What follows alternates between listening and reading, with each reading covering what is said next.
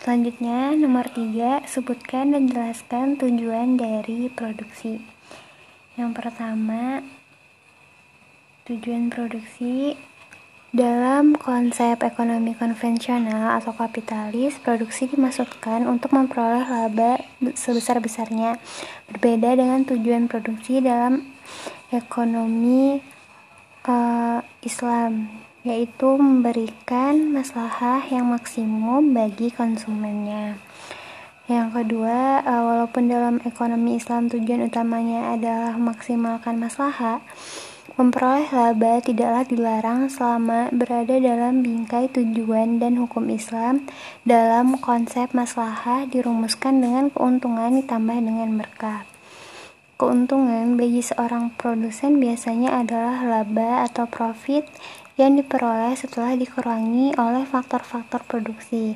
Sedangkan berkah berwujud segala hal yang memberikan kebaikan dan manfaat bagi produsen sendiri dan manusia secara keseluruhan.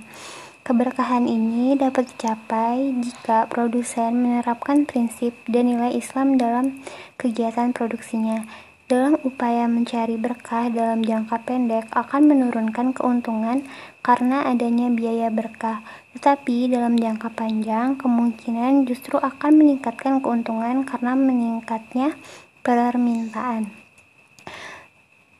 Selanjutnya, eh, berkah merupakan komponen penting dalam masalah. Oleh karena itu, bagaimanapun dan seperti apa pun pengklasifikasi pengklasifikasiannya, berkah harus dimasukkan dalam input produksi, sebab berkah mempunyai andil atau share nyata dalam membentuk output. Berkah yang dimaksudkan dalam input produksi meliputi bahan baku yang dipergunakan untuk proses produksi harus memiliki kebaikan dan manfaat baik di masa sekarang maupun di masa mendatang.